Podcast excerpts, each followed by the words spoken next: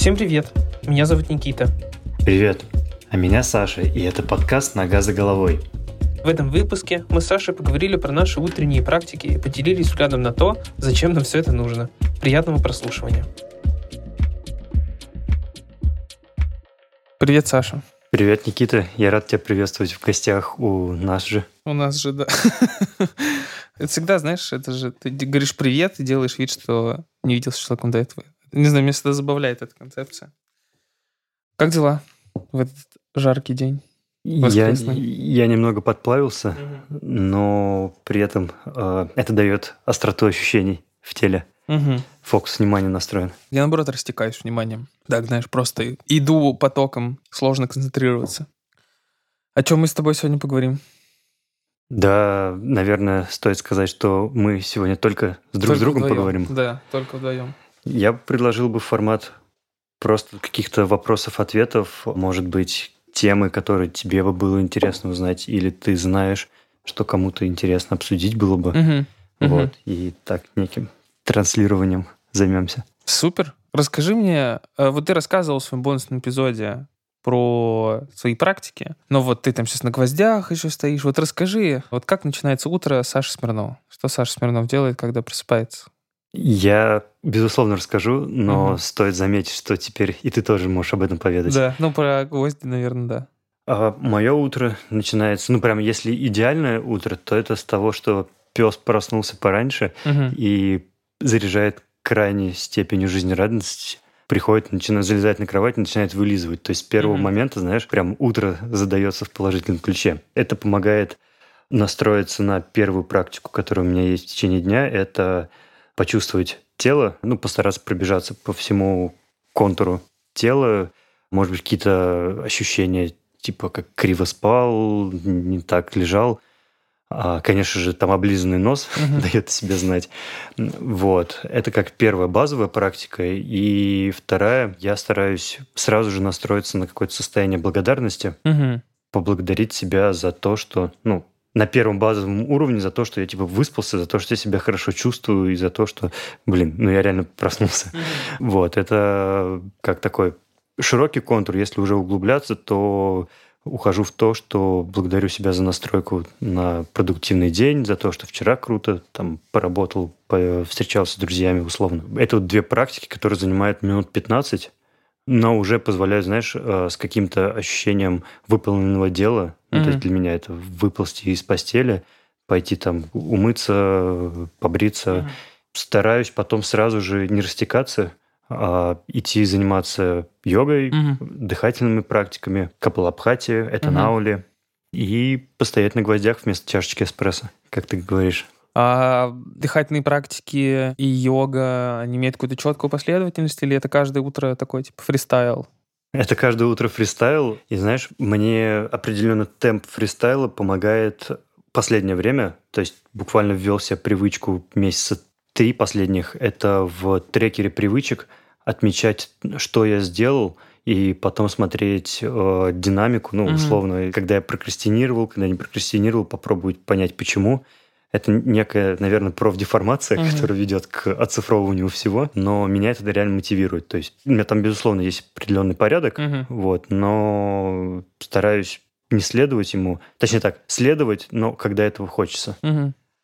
Чаще всего все начинается с э, гвоздей. Ну да, они, они бодрят определенно, определенно и бодрят. тело, и дух. Ты говорил, ты сейчас занимаешься с Альбертом, если я правильно запомнил mm-hmm. имя, да. Mm-hmm. Ты рассказывал мне про эту практику. К чему вы идете? У тебя есть понимание, вы делаете что-то прокачиваете, к чему-нибудь идете прогибом, там, не знаю, к второй серии, или просто что-то делаете и смотрите, как оно получается? Если меня слышит Альберт, то сори, мужик, я, если честно, до конца не понимаю, чем мы занимаемся, вот, потому что вообще Альберт преподаватель аштанга йоги, вот, но со мной он сказал, что он этим не будет заниматься, а, ну, типа, без агрессии в хорошем смысле.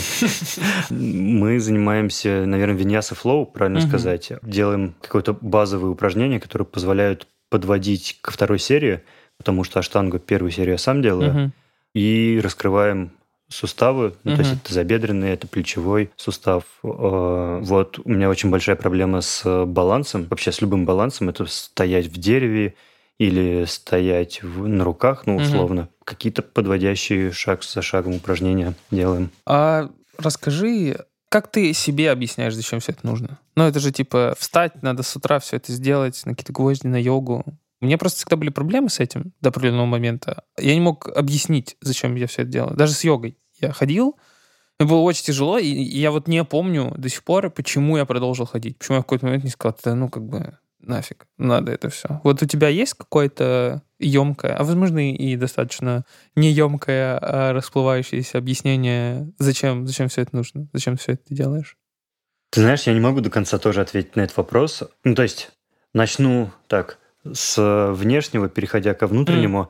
Mm. Внешне, потому что знаю много историй, которые с подобным каким-то трекшеном привели к хорошему самочувствию, распорядку, mm ну и вижу, как это влияет на людей, mm-hmm. чье мнение мне важно и с кем, скажем так, хочется быть на одной волне. А если говорить про внутреннее, ну, во-первых, это йога сейчас одно из немногих, чем я могу заниматься. Все еще я восстанавливаюсь после операции. Mm-hmm. Я тут пробовал бегать, и все равно это было довольно сложно. Mm-hmm.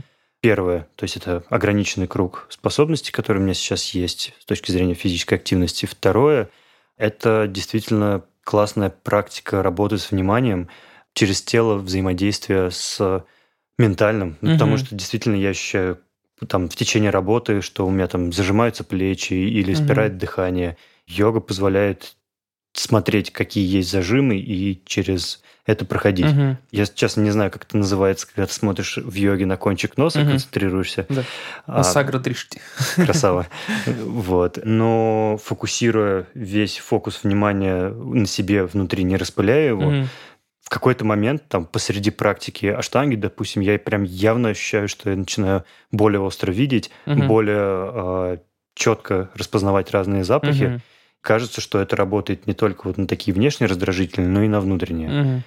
А, вот, то есть для меня это еще как практика работы с вниманием. И третье, я вижу, как меняется мое тело, мне нравится, как оно меняется.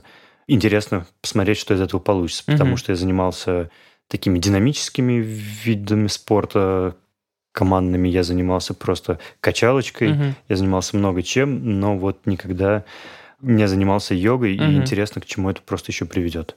А расскажи про то, вот, что я уже несколько раз хотел, чтобы ты рассказал в этом подкасте, про випассану. Но у нас никто из гостей про это особо не рассказывал. Мне кажется, же, ну, просто что есть такая практика, и все. Но как будто бы сам опыт, он э, какой-то прям с виду, да, он прям трансформирующий. И то, что ты рассказывал, как у тебя это проходило, как ты там внимательно гулял, медитировал подолгу. И понятно, что это супер интересно как бы на рациональном уровне, но это прям настолько другой опыт, который ты вообще не получаешь в реальной жизни. Ну, то есть какой-то там фокус внимания, условно там, когда ты вот внутри себя и что-то делаешь, многие люди получают на работе этот опыт. Это, ну, сходит состояние потока, делают такие, о, 8 вечера, а я весь день, кажется, работал и не заметил.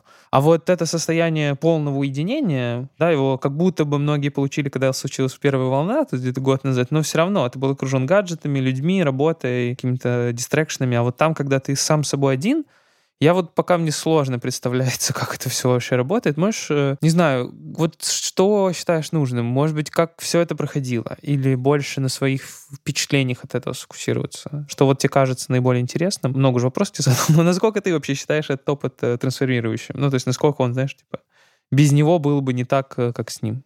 Ну, потом я задам свои вопросы. Я только за. А, слушай, наверное, Важно вообще сказать какую-то некую предысторию, потому что первый раз я поехал на трехдневную випасану к Аджану Хуберту. Это немножечко такая не совсем классическая випасана, то, что у нас понимается под гаенкой. Вот это более простая, с большим количеством практик. Ну, то есть более простая, потому что ты не все время сидишь uh-huh. в лотосе и медитируешь. Ну, то есть не только на панасате используешь практику, а ты еще разные типа медитация во время ходьбы, угу. то есть кинхин, медитация во время еды, так называемая шоколадная. А, шоколадная? Да, шоколадная медитация. Не знаю, почему угу. так называется, но типа, то, что вкусно угу. посмаковать. Очень сильная практика – это мета, любящей доброты. Поехал я первый раз, по-моему, в 2018 году, то есть это был только начало 2018 года. Я тогда был без работы, я ушел первый раз в жизни в никуда. Угу И был, по-моему, месяц так пятый, как я не мог найти работу, хотя я прям реально активно ее искал. Было моментами грустно. То есть еще это типа зима, вот прошел ноябрь, наступил декабрь, январь. Я то есть тогда первый раз попробовал позаниматься прям guided meditation с Гошей и Дашей. Это был очень крутой опыт. Это, наверное, был один из глубочайших experience ов. Гош, Даш, привет. Потом мне брат подсказал, что вот Аджан Хуберт проводит практику, и сгоняй все равно у тебя типа есть свободное время, ни к чему тебя не будет обязывать, то есть даже, в принципе, ты можешь взять и уехать, если тебе не понравится. Уже на тот момент я много читал про историю успехов, скажем так, людей, которые съездили на те или иные ретриты-випасаны, и угу. как на них повлияло, и пока просто реально не попробуешь, ты не узнаешь. И поехал для того, чтобы вообще посмотреть, а где я сейчас, и, может быть, я чего-то не замечаю в текущей своей обстановке. Самое сложное было не то, что надо было молчать все три дня или не трогать гаджет, а это оказаться наедине с бесконечным вот этим роящимся клубком мыслей, угу. которые постоянно просто жужжат, которые появляются, вообще не понимаешь, откуда произрастает эта mm-hmm. мысль, почему она у тебя в голове. Такой, о, класс, я ее сейчас посмакую. Такой приоткрываешь один глаз и видишь, что 50 человек вокруг сидят. Может быть, у них то же самое происходит, но они все там прям стараются. Mm-hmm. Я такой, не, я типа тоже должен. Плюс я сюда ехал не ради того, чтобы сидеть с открытыми глазами. Самое сложное было вот именно унять вот эту прыгающую мартышку в голове, и понятное дело, что это реакция мозга на то, чтобы он сам себя не анализировал угу. и вообще занять себя как-нибудь, потому угу. что в повседневности мы никогда, во-первых, не молчим. Угу. Ну, то есть я уверен, что там дольше, чем час или два, ну, например, вот ты, не считая сна, ну, вряд ли да. находишься вне коммуникации с окружающим миром. И это вообще странная история, которая естественная, в принципе-то, но она странная, что мы постоянно, то есть 24 на 7, считай, во время бодрствования мы коммуницируем. И это стресс большой для организма, и я не думал, что для меня это будет так сложно. Именно вот с мыслями своими совладать. Плюс мне хотелось, знаешь, некого такого ощущения сопричастности, потому что место, можно сказать, намоленное сильной энергетикой, и вот туда уходя в эзотерику, просто было здорово оказаться в этом месте, то есть попробовать э, пожить в неком около монашеском таком лайфстайле. Самки, а, да.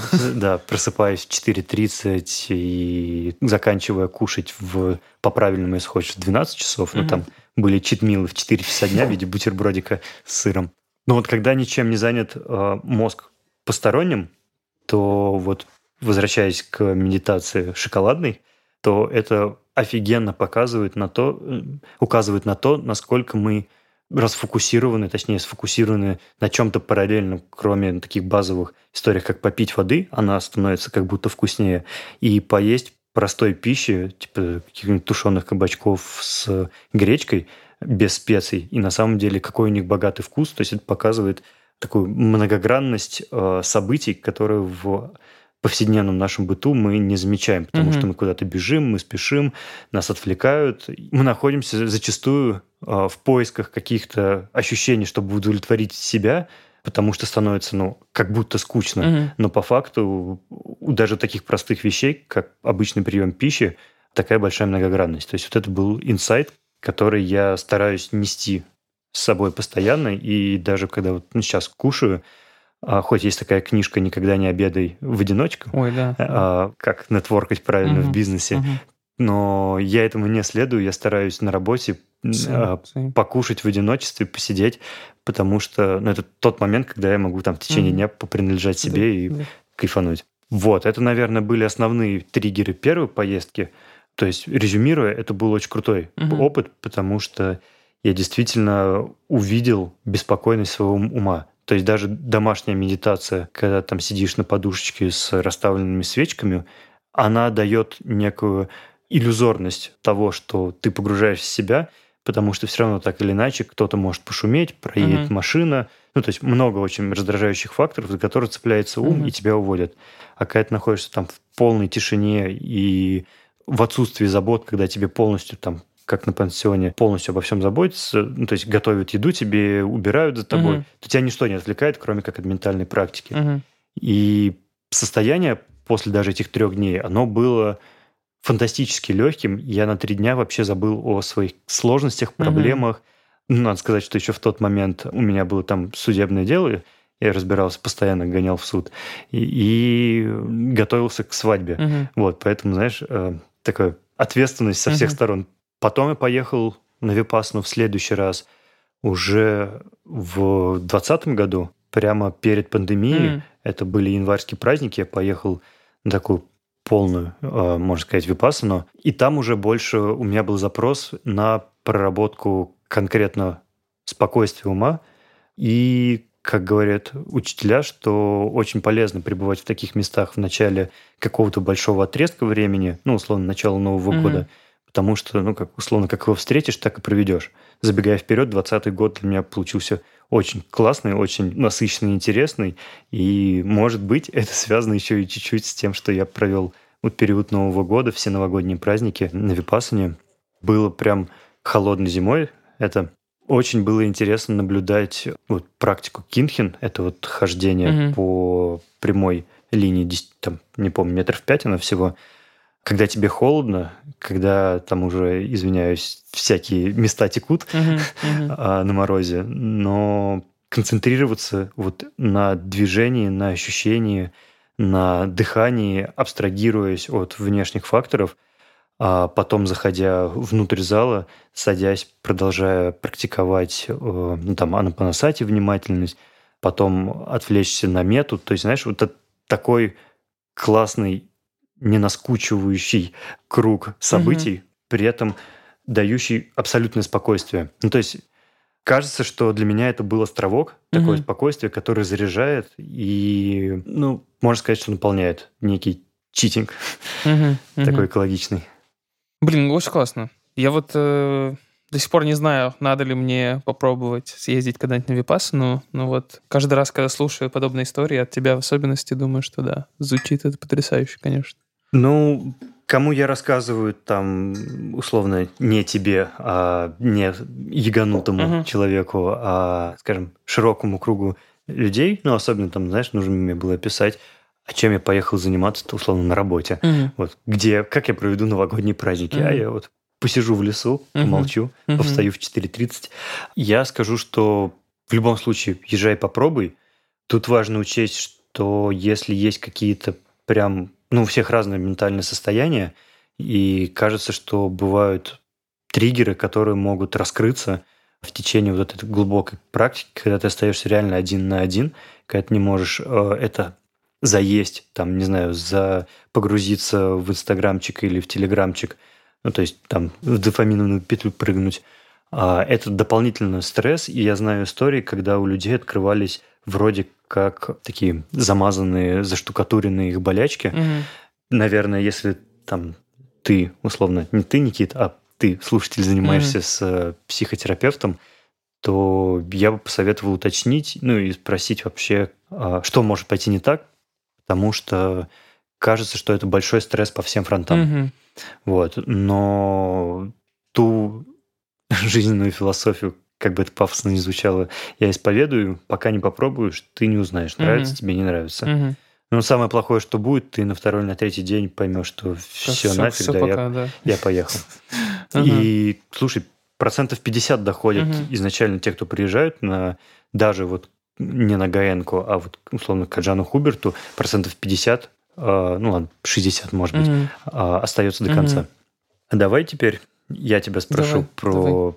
Практики, потому что тоже интересно. Ты три года занимаешься йогой, да, да. а сейчас ты там уже сам немножечко балуешься преподаванием, и ты уже можешь понимать, отслеживать, что у тебя сейчас неправильно mm-hmm. идет или что тебе мешает. Но что тебя мотивировало ездить там три года назад, когда ты был таким здоровым крепышом после mm-hmm. хоккея или после кроссфита на йогу, mm-hmm. а, ездить из-за города, насколько я знаю, ты живешь да, за пределами да, да. МКАД.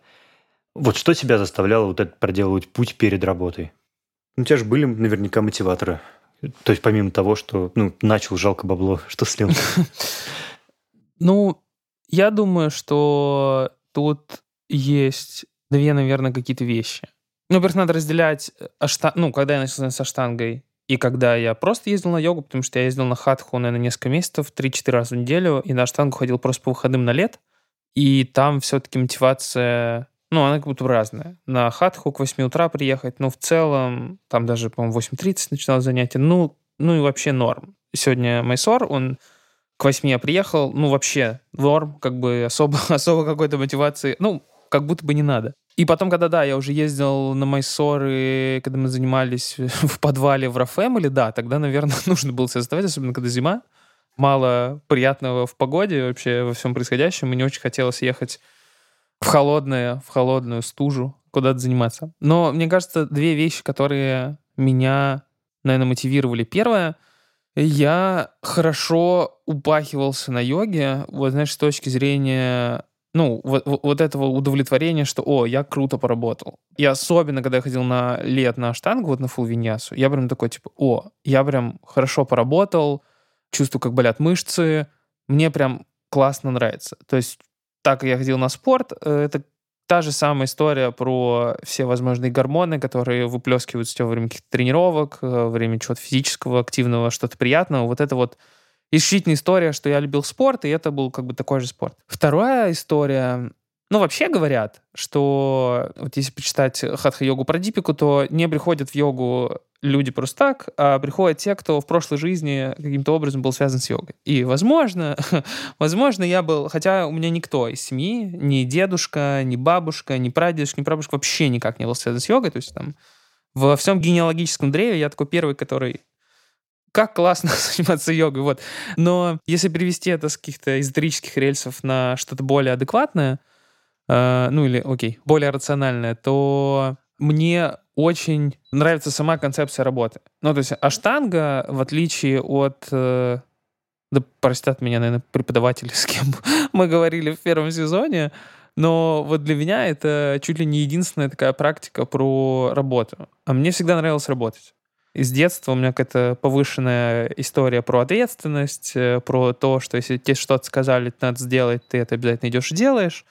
Многие преподаватели говорят, что это вообще черта русских студентов, ну, а, штанга йоги, но мне кажется, она у меня прям супер гипертрофирована. И вот этот микс вот этого выплеска всяких разных дофаминов, эндорфинов и моего желания работать, ну, в какой-то момент привел меня к тому, что я такой, ну, вот буду ходить на йогу.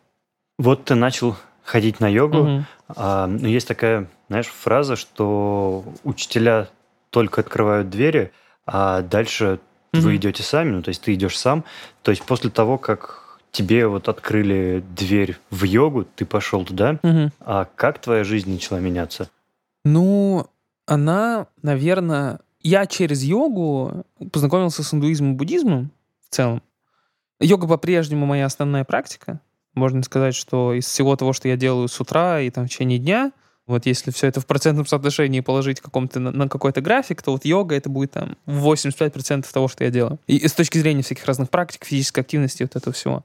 Несмотря на это, йога меня все равно привела к индуизму, буддизму, и вот те концепции, которые я оттуда узнал, они мне ну, очень много вещей в жизни подсказали, как нужно сделать. Э, первое, йога для меня стала практикой, наполнением безусловной э, любовью к, ко всему, в целом, все, что тебя окружает. Это вот э, буддизм Махаяны нам говорит о том, что индивидуальное освобождение невозможно, только коллективное, и поэтому ты обязан любить всех, а еще ты обязан любить всех людей, потому что они все твои матери и твои отцы сами того не подозревая, они вот такие. Потому что что? Бесконечное количество жизней, и точно хотя бы в одной из них они были твоей матерью или твоим отцом. И это не важен пол, потому что там же не, не привяз... нет такой привязки. И вот эта практика, она вот, вот сегодня я ложился в шавасану, и я такой, вот на вот суперрациональном уровне такой, черт, как я вас всех люблю. Люди, которые я даже не знаю. Я знаю там пару человек, которые в зале занимаются учителем, но я просто рад, что я вот с ними. И я вот потом встаю и еду, думаю, черт, как я люблю Сашу, что мы сейчас поедем, будем записывать подкаст. Вот это безусловно, там, э, на меня Настя обижалась, что я не передал ей привет в бонусном эпизоде. Черт, как я люблю свою жену, да, вот потому что, ну, и это безусловная любовь она, она не про то, что вот, типа, знаешь, я люблю, потому что мне сделали X, а я сделал Y. Это, наверное, ну, основное, что мне дала йога. То есть мне йога сказала, вот делай йогу, и будешь наполняться безусловной любовью.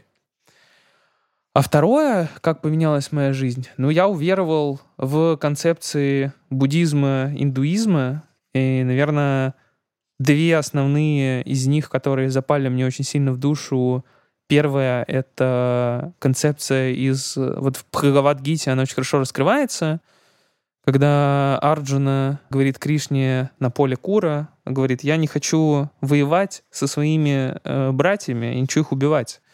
Я не буду это делать. На что Кришна говорит, дружище, но это твоя дхарма, ты обязан это делать. И я вот когда думал последний раз, надо мне менять работу или нет, я во многом руководствовался этим принципом, потому что я такой, вот надо мне менять работу или нет. Но кажется, что моя задача — это найти мою дхарму. И если моя текущая работа не удовлетворяет моим каким-то требованиям и потребностям и вообще не приносит, как мне кажется, чего-то нового в мир, то это, наверное, не моя дхарма. Ну, буквально помогает принимать решения в жизни, да, менять работу или нет как это работает. И вторая концепция — это про, ну, то, что я вот с Гошей и Дашей говорил, что вся наша жизнь — это условности, о которых мы договорились. Мы договорились, что то, где мы сидим, это называется студией подкастов, и сюда приходят люди записывать подкаст, но этого нету в природе. Это мы вот договорились. Вот, уважаемый администратор, ребят, которые сдают компанию, мы с тобой договорились, что мы сюда придем и напишем. И это очень-очень сильно развязывает тебе руки. В том плане, что когда люди говорят, мне нельзя там сладкой на ночь, или мне нельзя говорить этому человеку вот это, потому что он на меня обидится. И, учитывая безусловную любовь, это не значит, что я начинаю грубить всем подряд. Но я начинаю очень четко осознавать, что есть установка, которую мне посадили в голову, э, не знаю, начиная от которую мне отец мне сажал в голову, и заканчивая, там, не знаю, установками общества, что у тебя должны появиться дети до 30, там, бла-бла-бла, ну вот эти какие-то все, всем очень понятные вещи. Заканчиваю установками формата, что вот там я не должен пробовать на работе делать новый проект. Да, ну, типа, я не справлюсь. Да, чувак, ну, то есть концепция «справишься и справишься» тоже надумана, но тоже иллюзорно. Вот три вещи, которым меня по итогу йога привела, и, наверное, то, как я себе объясняю сейчас, а зачем вообще все это делать. То есть Сейчас ты пришел вот туда, на ту ступеньку, где ты есть, ты там за это благодарен йоге. Да. А, и конкретным людям даже. И конкретным людям даже. А вот дальше, куда ты будешь вести дорожку? Ну, как ты просто предположи, пофантазируй. Ты будешь там в третью, в четвертую идти э, серию в Аштанге или, или что, ну, что думаешь? Ну, если разделить, э, что я буду делать физически, то да. Вот я сейчас делаю четверть второй серии, я делаю Капитасану, мне Даша ее выдала. Я буду ее делать дальше, пока мне Даша не скажет, хорошо, молодец, иди дальше, там, эко пада шершасана, по-моему, идет. Ну, что-то там идет дальше сложное уже, с ногами за головой, вот это все. Физически буду делать это. Э, я сейчас не хожу в студию каждый день, но раз в неделю я там появляюсь. Э, вот, я думаю, что даже чаще буду это делать. Плюс у меня какие-то там индивидуальные занятия есть. Вот, э, вот буду, буду делать то, что мне говорят учителя. На каком-то, наверное, ментальном уровне я, конечно, немножко точно лицемерю, когда говорю про безусловную любовь, потому что когда я говорю, что черт, я люблю людей у меня в студии, там я люблю Сашу, Настю, там, Олю, всех людей, которых я знаю, я все равно говорю про людей, близких ко мне. И я не, откровенно говоря, я не чувствую безусловную любовь, когда я еду в метро и вижу невкусно пахнущего человека, который не вызывает у меня доверия. И, ну, я откровенно чувствую, типа, вау, я хочу от тебя отойти. И, ну, мне, наверное, не нравится. Э, ну, не то, что не нравится это.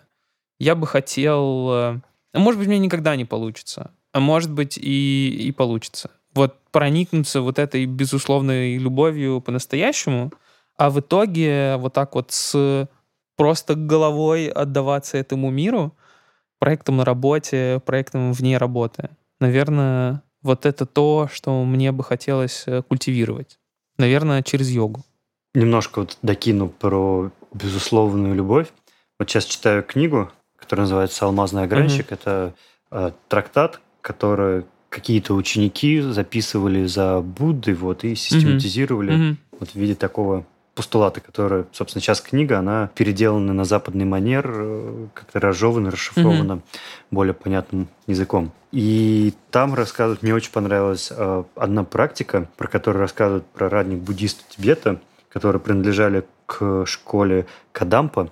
Они делали такую, даже это не практика, это повседневная рутина, которая показывала их определенные отпечатки того, как они воспринимают то или иное событие на протяжении дня. То есть ты сейчас поймешь, как это uh-huh, относится uh-huh. к безусловной любви. То есть они, когда с утра просыпались, они брали два мешочка одинакового размера и клали туда примерно одинаковое количество черных и белых камней. Uh-huh. И в течение дня, ну, то есть это, понятное дело, определенное требуется сноровка и практика, у них фокус внимания уже был довольно заточен, когда они понимали, что они нагрубили человеку или о нем плохо хотя бы подумали, но не сделали ничего плохого, но у тебя уже в голове прожит сценарий плохого отношения к человеку. Mm-hmm. Ну, то есть это уже, вот, скажем так, не любви некой. Доставали из мешочка черный камешек и клали, допустим, в левый карман. А также, когда они в течение дня кому-то говорили что-то хорошее, делали, помогали, думали о человеке, даже абстрактном человеке, которого сейчас физически рядом нет, mm-hmm. что-то хорошее, делали хороший себе отпечаток в голове, они клали белый камушек. Вот. И к концу дня они таким образом изо дня в день отсматривали, там, не знаю, считали или взвешивали mm-hmm. количество вот этих камушков белых или черных в разных карманах.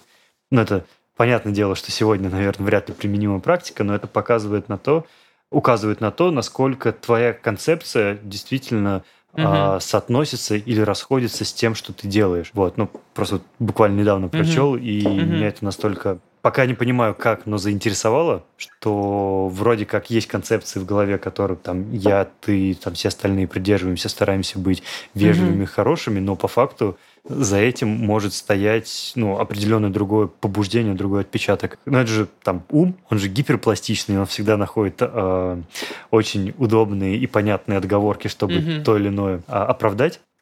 Кажется, такая история могла бы, ну или какой-то похожий инструмент позволил бы посмотреть, насколько действительно твое понимание расходится с фактом того, как ты ну, там, да, думаешь, да. действуешь. Да, потому что, ну, у меня-то в голове я тоже, я типа люблю всех, и я такой супер блаженный там и все, но по факту вообще это не так. Ну, то есть было прям недавно несколько случаев с незнакомыми мне людьми, или я просто смотрю на человека, э, не знаю, я вчера выступал в кальян за стендапом, и просто осматривая аудиторию, и то, что там, не знаю, не говорили во время выступления достаточно громко, и некоторым даже мешали выступать, у меня тоже не было безусловной любви ко всем этим людям. То есть я тоже смотрел на них, ну, не то чтобы с осуждением, но я такой, ну, все понятно. Я не скажу, что это мешает жить. Ну, это, очевидно, вообще вполне понятный механизм мозга. Да, вот мое племя, вот чужое, вот линия, это мне помогает выживать. Но э, как будто бы это такой западный концепт, который мне вот не нравится. И действительно было бы прикольно попробовать как-нибудь вот это физические упражнения сделать и посмотреть, сколько же черных камушков я наберу себе в какой-нибудь из карманов. А я хотел немножко поделиться. Вот Давай. Э, даже записал один из таких концептов, который мне пришел в ходе занятия йоги. Ну, то есть мне, допустим, долго не давалась Маричасана, которая Ди. Угу. И когда получилось, она получилась тогда, когда я расслабился и отпустил, ну, как бы, знаешь, не долбился в закрытую угу. дверь, а что будет, то и будет. Ну, угу. то есть у меня это каким-то странным образом появилось в жизни отношение, что как будто я научился немножко, немножко научился не ломиться в закрытую дверь, а просто от нее отходить и, ну, просто подождать, возможно, она сама когда-то откроется, либо попробовать ходить в другие двери, угу. то есть э, в формате ты ум, пытливый ум, который очень любит жить в будущем, а единственное, что у нас живет в настоящем, так это тело, mm то, что ум-то умеет в разных измерениях жить. Он такой, вот, я сейчас буду стоять там на руках mm-hmm. с запрокинутыми ногами в позе скорпиона условно. Насколько больше научился прислушиваться к телу, которое находится в моменте, ну, здесь сейчас, по факту, в настоящем, mm-hmm. которое является, знаешь, вот это повышение гранулярности, чувствительности тела, как оно реагирует даже на малейший раздражитель, ну, как хорошие, так и mm-hmm. плохие раздражители. Mm-hmm. Вот, это вот, что у меня появилось, и, наверное, из неочевидного. Ну, буквально там неделю или две назад мне пришло сознание, и вот тоже хотел просто поделиться, и Круто. что ты думаешь по этому поводу? В индуизме есть такое понятие, как э, бхава, дословно служение, причем оно, оно это бескорыстное служение. То есть э, почему там не тот же индуизм, э, я уже говорил это несколько раз, но нравится больше, чем христианство, потому что в христианство ты идешь и ставишь свечку за что-то за здоровье, за упокой, еще что-то. И это же тянет за собой и вполне корыстные вещи. Вот эти все записочки, они же тоже за что-то, а не просто потому, что есть Бог, и ты его почему-то любишь. Да, это там, сквозит сквозь вообще весь госпел, ну, то есть все авраамические религии, но так ярко, как это подчеркивается в буддизме, именно, наверное, в шиваизме. Нет такого нигде, в индуизме, простите, а именно как в шиваизме, такого нет нигде. Вот бхава — это бескорыстное служение — и вот э, для меня йога — это тоже бескорыстное служение вот этой любви, которая меня в конце наполняет. Ну, и своему же телу. И поэтому, если делать это без корысти, ну, то есть без желания залезть в мричасну, без желания сделать там очень глубокий прогиб, еще что-то, то, ну, действительно, в конечном итоге что-то да получится. Ну, я поначалу очень хотел сделать какие-то позы, вот я прям шел, думаю, вот сейчас я приду, вот по-любому это получится. Но когда это перестало получаться примерно, ну, примерно там через 50 майсоров, я такой, ну, все понятно. В целом, в целом, как бы, наверное, наверное, действительно нужно найти какое-то слово, которое объясняет. И вот для меня это вот это бескорыстное служение. И я очень, э, вообще очень его поддерживаю, потому что заниматься йогой, чтобы получилась какая-то поза, это достаточно... Это, это может быть мотиватором в начале, потому что ты смотришь классные картинки, что-то люди делают, хочу так же. Но, блин, э, это все очень неустойчиво. В конечном итоге, ну, ты либо сдашься, либо получишь травму, либо произойдет э, еще какая-то причина, пока ты не научишься просто работать, просто, просто бескорыстно служить. ну, э, понятно, что многих людей эта концепция вызывает отторжение. Я просто как-то рассказывал ее кому-то. Я, кому служить? Да я, я не раб, чтобы кому-то служить, но это же не служение такое, что бьешь челом и говоришь, как бы делай со мной, что хочешь. Нет, оно же вполне... Ну, ну, типа, ты не теряешь свое лицо и свою личность. Поэтому вот для меня вот это пхава, это, да, достаточно большой кусок жизни. Слушай, вот ну, кажется, что мы тут с тобой сидим, обсуждаем какие-то мысли, концепты. Ну, кажется, мы так собрались обсудить это, потому что у нас подошел к концу такому некому второй сезон. Да. Вот, да. слушай, а что думаешь, э, как вообще он тебе совместно оказался, как он прошел, что тебе там понравилось, угу. потому что кажется, что было много инсайтов для всех нас, кто их слушал, так и в частности для угу. тебя и меня. Ну, я думаю, что мы справились с задачей показать людям большое количество вещей, которые можно делать, если ты хочешь встретиться с собой, да, со своими натуральными эмоциями и мыслями, это видно там, не знаю, и в фидбэке в условном, что люди просто пишут, я слушаю, там, написала девочка, а, по-моему, девочка, типа, я слушала выпуск с Егором, и меня осенило там, то есть какой-то инсайт ей пришел на какую-то свою тему. Мы же это вообще не закладывали. Ну, то есть это то, что мы помогли условному человеку что-то найти, это уже можно сказать, что все это было не зря. То есть весь этот подкаст, он уже точно не зря. Плюс э, я вот на 100% уверен, что действительно, если есть э, запрос на то, чтобы понять, о чем можно делать, кому поучиться, ну, замечательные люди э, от э, обычной медитации до цигуна, до, там, не знаю, истории Гоши с Дашей, до, там, не знаю, если у тебя есть запрос, чтобы у тебя в компании перестали быть токсичными люди, есть Макс. Ну, то есть на любой вкус вообще есть все. Что можно было, чтобы было лучше еще? Ну, сложно сказать. Всегда ты подмечаешь там какие-то не знаю, шероховатости там в качестве записи, там в том, что что-то было нерегулярно, но не знаю, это как это все на таких добровольных началах, и это такой сайт-хасл, который, по сути, вот способ э, донести до людей вот других замечательных людей. Не знаю, мне кажется, все было так, как оно и должно быть. Ты что сам думаешь?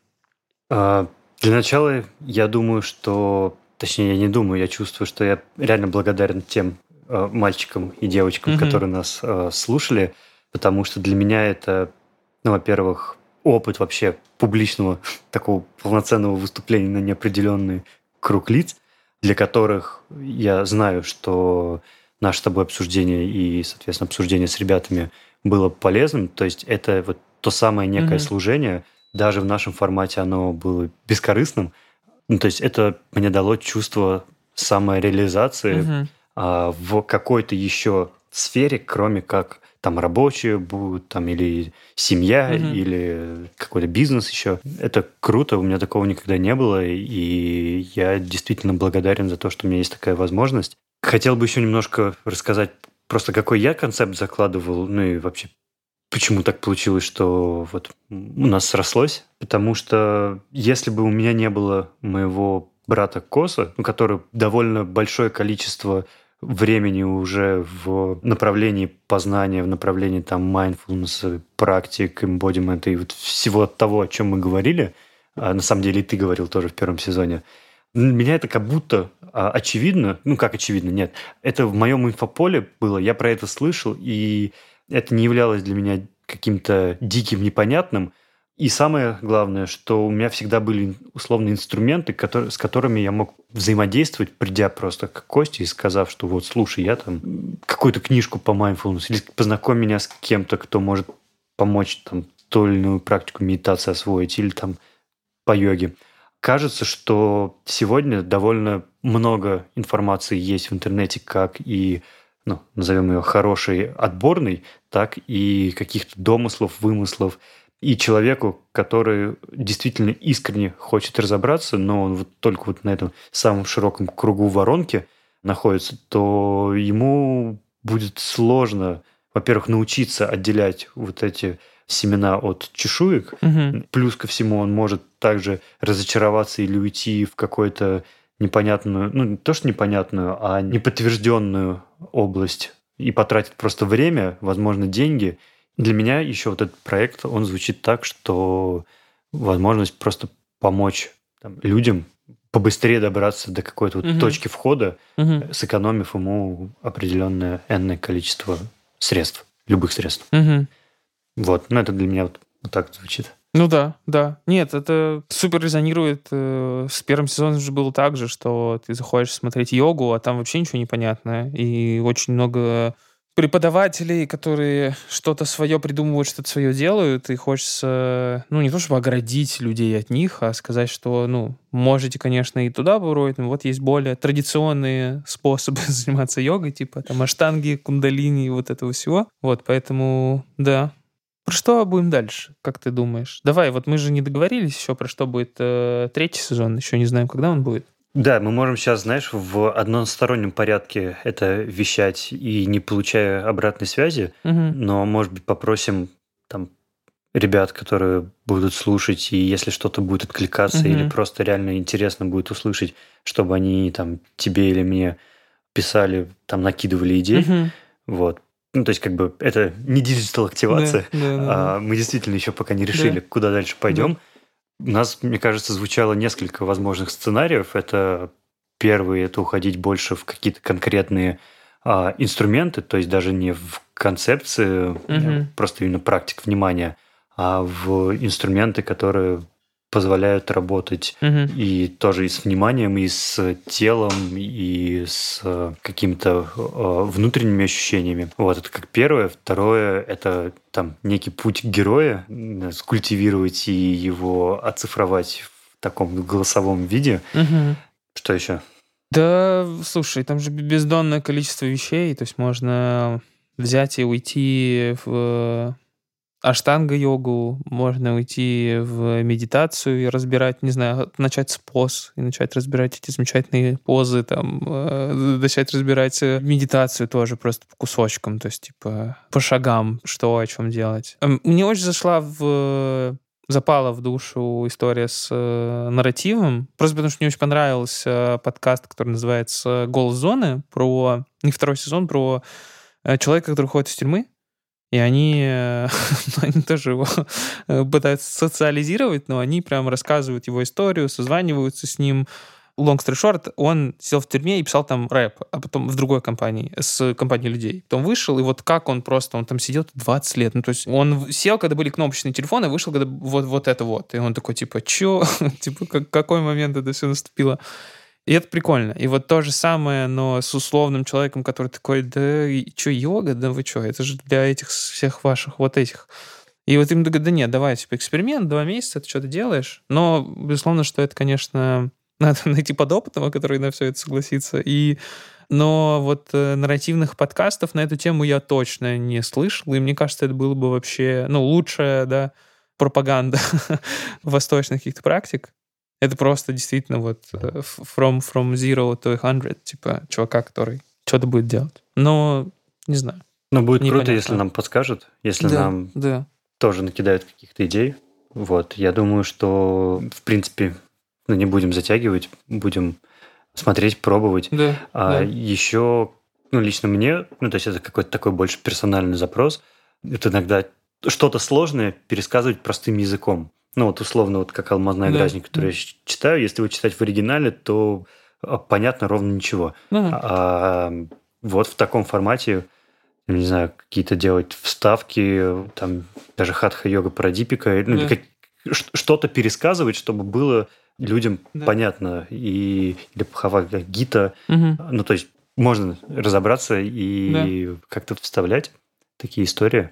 Вот. Но кажется, что мы обсудили немного, да. пообщались, а, поштурмили, а, поблагодарили, поприветствовали. Поэтому до скорой да, встречи. Да, спасибо тебе. Спасибо. Тебе спасибо. А, мы даже жмем друг другу руки. Да, все, пока-пока.